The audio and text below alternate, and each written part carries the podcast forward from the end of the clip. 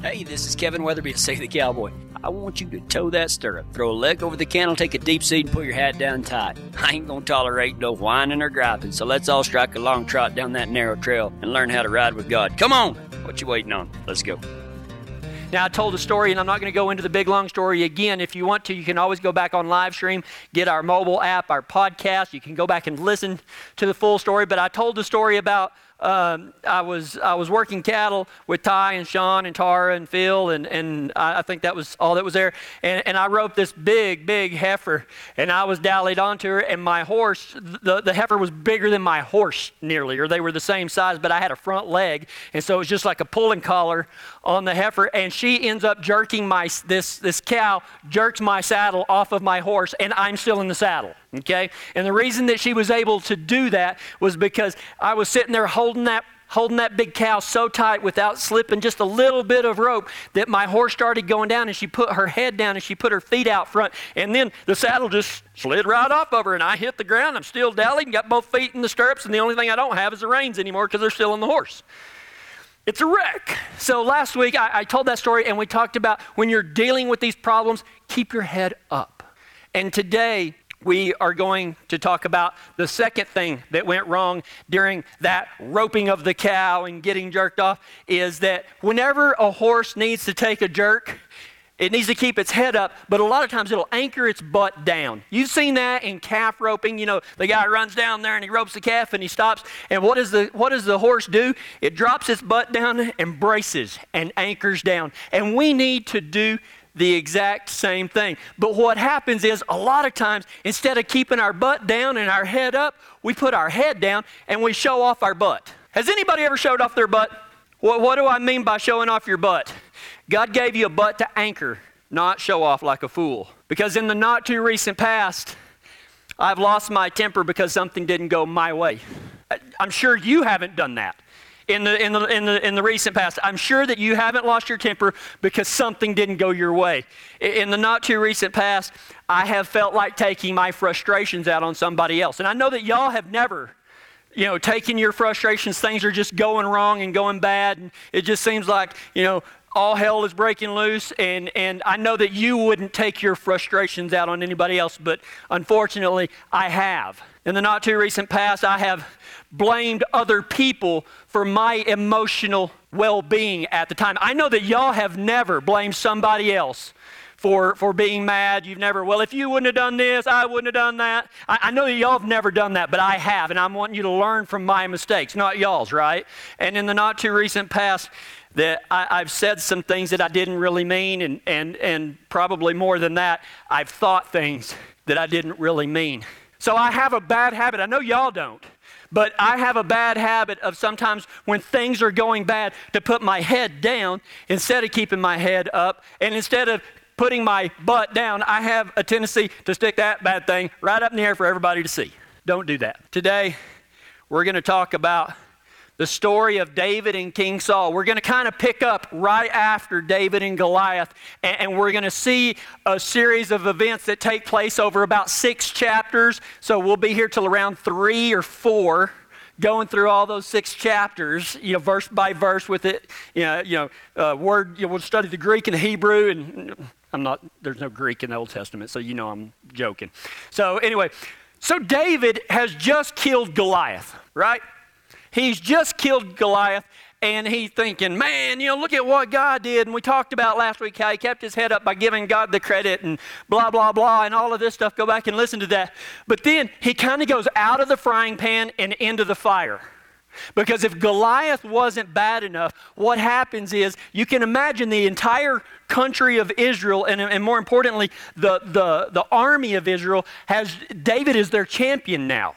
I mean, the king probably should have gone out there and faced Goliath because Saul was the prototypical who you think should be king. He's good looking. He's like me. He stands like six foot four, broad shoulder, 240 pounds. You know, I mean, TV makes me look a lot smaller, and, and stages make me look a lot smaller than I am.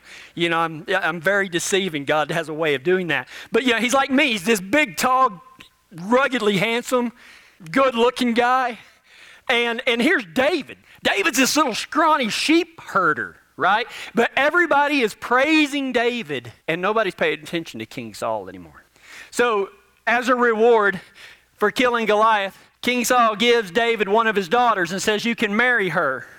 And over a series of events, uh, King Saul in the beginning was like, Oh, David's my champion. I'm going to put him as a commander. And then he sends him out. And, and David, because the Lord is with David, because the, the Lord used to be with Saul, but Saul did some things that went against what God told him to. So the Bible says that, that the Lord removed his spirit from Saul and put his spirit in David. So David can't fail because he's got God on his side. So David's walking around. It doesn't matter what Saul, what kind of mess he sends. I'm sorry, no matter what kind of mess Saul sends David into. David comes smelling like comes out smelling like a rose. Right? He can't be beat. He keeps just throwing, and so people make it, start making up songs. They say David has killed tens of thousands, and Saul has only killed a thousand. So now, I mean, even the people are elevating David up, and Saul starts getting mad. So one day, David is playing the harp or a lute or something like that. He's like playing a little guitar, okay? Playing a little guitar for King Saul. And Saul gets so mad because he starts thinking about all this stuff and the jealousy and the greed and everything is raging inside. He takes his spear and tries to pin David to the wall with it. I mean, so David runs off. And then Saul's like, Oh, I'm sorry, I tried to kill you. Come on back. Okay. I mean, yeah, I, I, like to be a trusting sort of fella, but you try to run a spear through me, we're going to have a problem, okay? Especially when I'm a little sheep herder and you're like big King Saul, can cut my head off, you know, say, you know, 40 men standing there, hey, y'all cut his head off. They're going to cut his head off. Unwinnable situation, right? But David goes back and, and everything's good. And Saul does it again, tries to throw his spear at him. And you know, so David's like, okay, enough is enough, right? So David flees and he goes out and he's running from King Saul.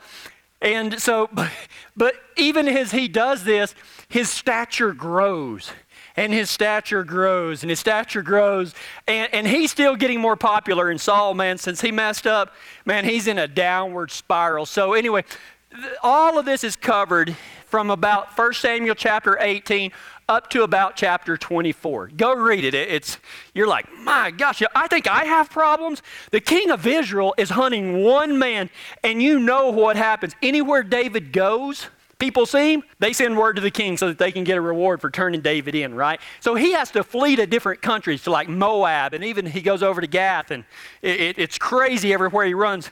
Well, to make a long story short, they, they go up to this one place and they're hiding out. David has like 400 men. A, a lot of them are men that have, uh, they've lost everything or you know, they're just kind of the outcasts, and they've kind of all rallied around David. And so David's up there, and they're helping protect David from King Saul, right? So what happens is they're hiding in this cave. Now, we didn't see the actual cave when we went to Israel, but it says that it's in the wilderness and it's a place in the wilderness with caves and the wild goats. And there's one part of Israel that has these little wild goats and I, I, I, can't think of the name of it off, my, off the top of my head, but we were at, maybe not at the actual cave, but in this area, me and, and Gary and Sherry, we got pictures, and it, it's it's cool place because there's water there and all of this stuff. So anyway, David and his men are hiding in this cave. Well, King Saul's looking for him. He's got search parties out. You know, David, come out, I'm gonna kill you. Blah, blah, blah. So they're hunkered down in this cave hiding. Well, Saul needs to take a leak. Okay? I'm just going to tell it like it is. This is what the Bible says. So if you don't like it, go talk to God about it, not me. So Saul needs to take a leak, so he goes in there and he's relieving himself inside this cave. And David's men are like, hey, dude, now's your chance. Kill him. you you, you've already, see, the prophet has already anointed David as king of Israel. The balance of power just hasn't changed. David is the rightful king of Israel. And they're like, hey, man, go ahead and take your throne kill Saul right now. Nobody will blame you. Samuel the prophet has already declared you king. So let, let's just settle this right now. So David creeps up behind Saul, and at the last minute, David has a change of heart. But he reaches up. And I, and I, this big old king, you know, he's got like, I, I picture him in like this purple robe, not robe, but like a cape. Because I need a cape. I don't know what y'all think, but if I could like get away with it and wear a cape, I would wear a cape okay? Because capes are cool. The king of Israel has a cape or something that is long, and David reaches out there and cuts a corner off the hem of it. and then backs off. And okay, so he's got to be close. And, and, you know, I mean, David is in the splash zone. You know what I mean? He's like right there. So he cuts a piece of the cloak off and everything, and, and, and Saul gets done with his business, and Saul goes, goes out of the cave. And then that's where we pick up in 1 Samuel chapter 24. 24 1 Samuel chapter 24, verse 9. After Saul walks out, David walks out and says, My Lord, and bows down. And then he shouted to Saul, He said, My Lord, why do you listen to people who say I am trying to harm you? This very day, I'm reading straight out of the good book, people. This very day, you can see with your own eyes that it is not true. For the Lord placed you at my mercy back there in the cave. Some of my men told me to kill you, but I spared you. For I said, I will never harm the king. He is the Lord's anointed one. Look, my father, at what I have in my hand.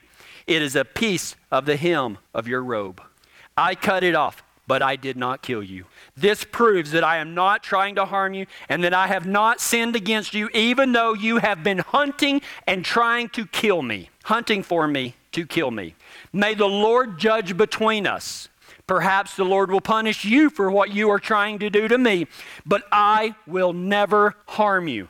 As the old proverb says, David is still talking. He's giving this speech. He's got his men behind him in the cave. He's got Saul and like a thousand men. I mean, this is it. This is the standoff, right? And he says, May the Lord judge between us. Perhaps the Lord will punish you for what you are trying to do to me, but I will never harm you. As the old proverb says, From evil people come evil deeds. So you can be sure I will never harm you. Who is the king of Israel trying to catch anyway? Should he spend his time chasing one who is as worthless as a dead dog or a single flea? May the Lord therefore judge which of us is right and punish the guilty one. Wow. You want to talk about being tied on to a problem? David just thought his problem was with Goliath. Now he's got an even bigger problem because it's not just one man, it's a one man in his army that is trying to kill him. How to take a jerk when life feels like it's going to pull you down. That's what David had spent, you know, a, a couple of years running from Saul because Saul, the king, his king, his daddy-in-law, okay? He's married to Saul's daughter. This is his father-in-law. You think you have bad in-laws? They probably haven't tried to kill you. Well, your mother-in-law might have, but I mean, still, still, your daddy-in-law probably hasn't tried to kill you, okay? David's got some problems. He's got a big problem. How to take a jerk when life feels like it's going to pull you down. How do we do that? Well, first off, we have to anchor ourselves to God's Word. That is the only way that you're going to remain upright. See, a lot of you have, have spent your life, have you ever if you've ever worked with cowboys, you have seen it somewhere, somehow, where a cowboy ropes something, and usually it's on the ground or something, but he gets pulled down, and they're like, let go. And he's like, no, like maybe pulling a horse around with a lead rope, and the horse takes off, and they're like, let go. And you're like, I'm not letting go. That's the way most of us live our lives. But if you're going to hold tight to this problem that's threatening to jerk you down, you have to anchor yourself to God's Word. You're not going to be able to do this on your own. And whatever you do, don't show off your butt. Do not put your butt in the air for everybody to see. Don't start complaining and, and all those things that we talked about, blaming other people. And that's just, show, you're just making a butt of yourself. You're just showing it off. You got to anchor yourself to God's word if you want to take that jerk and remain upright. So, how do we do it? I mean, I can, I can see you. I can even kind of feel what you're thinking. Man, I like that. I like that. How do I do that again? I hear you. Well, I've already told you how to do it. But let's go back and see what David said. David said four things that will keep you it will allow you to anchor against what God or you know, with what God said. It will it will keep you out of the wreck. Sure, you may get drugged for a ways, but you're not going to fall over. The first thing that David said in verse 9, he said, "Why do you listen to the people who say I'm trying to harm you?" The way you anchor yourself whenever you've got a problem latched on is don't listen to the people that try to rile you up. Okay? See, everybody's got advice, don't they? How many times have you told somebody, well, you know, at work this happened and my coworker said this? What's the first thing they, well, if it was me, you know what I'd do? They would not. They would not. People are going to rile you up. If you go around telling everybody about your problems, everybody's going to say, Well, you know what I would do? And I guarantee you, 99 out of 100 people wouldn't take their own advice if they were in your shoes. And quite frankly, they are not in your shoes. You are. Quit listening to people that are going to rile you up. That's what David said right there to King Saul. Why do you listen to people who say I'm trying to harm you? Look, I'm not trying to be ugly, but most people don't have your best interest at heart, okay? Most people don't have your best interest at heart, even if they've got good intentions. The only one you need to go to with your problem is Jesus Christ, because He's the only one that isn't going to play the he said, she said. You don't go to Jesus and, like, well, Jesus, they said this, and run, run, run. Jesus, like, well, I'm going to go ask them if they said that. He already knows what they said, right? Don't go to people that's going to rile you up. Go to God. Remember what we said. We got to anchor ourselves to God, not to other people's opinion. Because really, a lot of times we don't want the problem to be solved. We just want people to feel sorry for us. Well, you know what happened to me? Well, I've been there. I've done that. I'm probably the most guilty one in this entire place. On the, I'm probably the most guilty one in the entire internet of doing this, but we all need to stop, starting with me. Do not listen to people that are going to try to rile you up.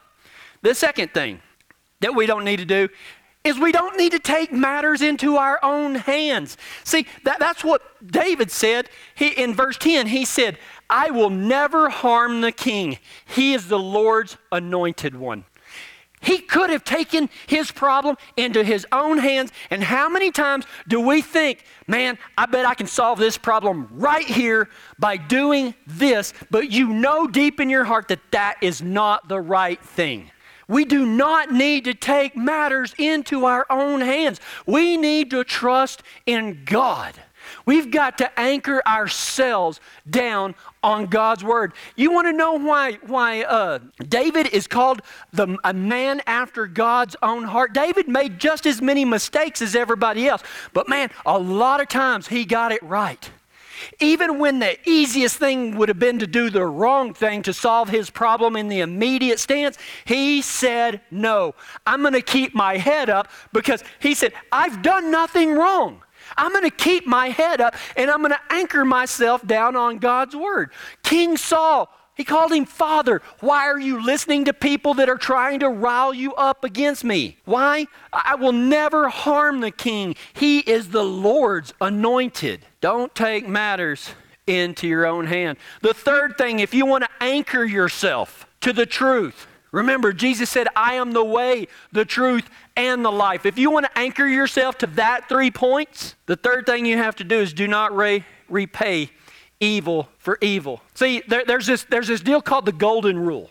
I didn't know that whenever I was in elementary school, we had the golden rule up on the on the classroom wall. Do unto others as they would as you would have them do unto you, right? That's the golden rule. But unfortunately, most people, even Christians, they do not follow the golden rule. They follow the molded rule. The molded rule says, "I'm going to treat you the way you treat me." Right? That's the way a lot. See, God wants us to shine a light by doing things, it doesn't matter what other people do to you. You treat them like you want them to treat you, not the way they do treat you. That's harder. But that's what, God, that's what shines God's light. That's why it's called the golden rule. The molded rule is the perversion of that, that do unto others as they have done unto you. That's what this world will tell you. Man, if somebody does something to you, you get them back. You don't let them put themselves above you. Blah, blah, blah, blah, blah. In verse 13, David says, from evil people come evil deeds. If you have accepted Jesus Christ as your Lord and Savior, you have been freed from that sinful nature. No longer do you have to act like the world acts. As a matter of fact, you're commanded to be stronger, to be tougher, to be more courageous than the sissies that we're around that just fall in and blame other people and everything is somebody else's fault and rah, rah, rah. No, God says, you know what? I'm lifting you up out of this world because I've overcame this world and I'm going to make you into somebody that you cannot become on your own. How does he do that? By not listening to people that rile you up, that do not have your best interest at heart. Don't go to other people for advice, go to God. The second thing, don't take matters into your own hands. Leave it up to God. God can do more with the blink of an eye than we can with a thousand years worth of our own effort. Leave it to God. Do not repay evil for evil. And the last thing, in verse 14, David said, Who is the king of Israel trying to catch anyway? Should he spend his time chasing one who is as worthless as a dead dog or a single flea? Here is the hero of Israel saying, I am nothing. Why are you even chasing me? I am nothing. You want to know the fourth thing, don't think too highly of yourself because pride's going to get you in a wreck. Pride's going to get you jerked down off your horse.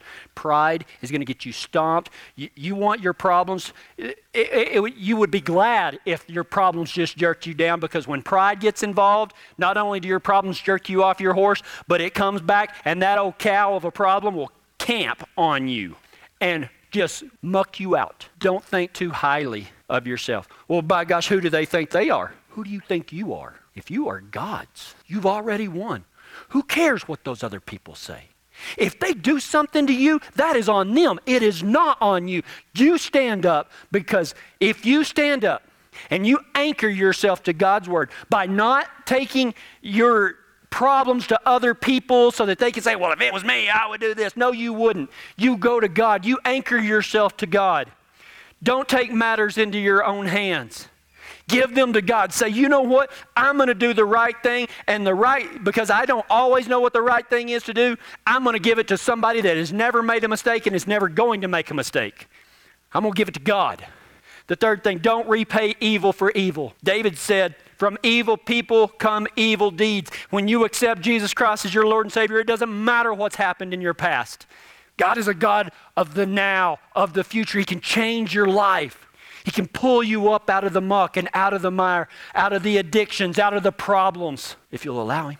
If you anchor yourself, keep your butt down and your head up. Be able to take that jerk like a boss and don't think too highly of yourself. See, in all of this, David has remained humble. And you know what happens when a person remains as humble as David is? Or maybe even this, as humble as Jesus was. You know how humble Jesus was?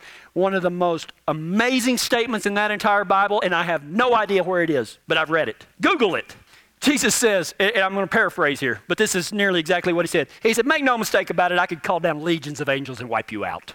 But he didn't. He hung on a cross, and instead of, I'll curse you and you're going to go to hell, like a lot of Christians are, are good about saying, right? You know what Jesus said? Father, forgive them for they don't know what they do. That's the model that we should be modeling after, not the sorry ways of the world. We need to anchor ourselves to God's word. God worked through David. God's spirit was with David so that he went through these trials so that when you go through your trials, you can have the same outcome.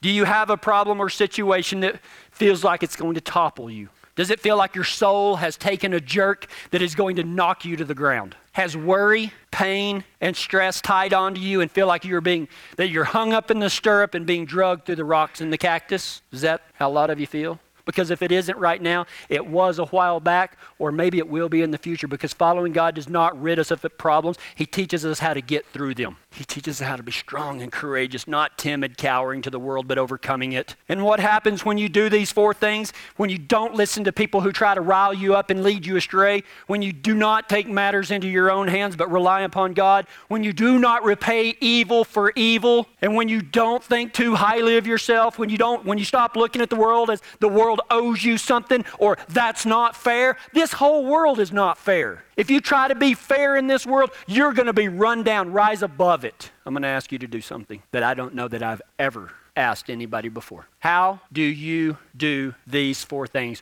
What happens when you do these four things? It is one of the most amazing promises anywhere in the Bible. Would you stand up, please? I want you to stand up because I want you to hear this promise of God. Most a lot of you have been here for 5 years and you've never seen me do this. But God is asking me today to tell you to stand up so that you can hear this promise? What happens when you don't listen to people that try to rile you up? What happens when you don't take matters into your own hand, but you totally depend upon God? What happens when you do not repay evil for evil? And what happens when you will humble yourself like David did, but more importantly, like Christ did? Because in 1 Samuel chapter 24, verse 15, it said, May the Lord therefore judge which of us is right and punish the guilty one. Jesus he doesn't say that, but he says he, talking about God. God is my advocate, and he will rescue me from your power. You need to be rescued today. I know I do, and I bet you do too. That is a promise that we can all stand upon and anchor ourselves to. And God will rescue me from your power. Let's go to God in prayer. Father, guide us in all matters. Help us to lean and depend solely on your words and your promises. Show us how to live lives worthy of your ranch here on earth. God, we're not asking you to keep our horse from pitching, but to keep our butts anchored down in the saddle and to finish the ride for you so that we can reside with you forever. And it is in our Savior's name we pray. Amen. Hey, thanks for joining us for another clinic. Before you ride off, we have a special gift for you. Save the Cowboy has a brand new app available for iPhones and Android smartphones and tablets. You never have to miss another message, and we've thrown even more stuff in. There's a Bible, our full unedited clinics, cowboy devotionals, videos. You can even order our books or call and talk to me. That's a ton of stuff that will keep you riding right beside the Lord for years to come. Please download it by searching your app store for Save the Cowboy, and don't forget to lend us a hand if God has blessed you and you like what we're doing. Just text Save the Cowboy to 77977. That's Save the Cowboy to 77977. For Save the Cowboy, I'm Kevin Weatherby. Stay out of the wire.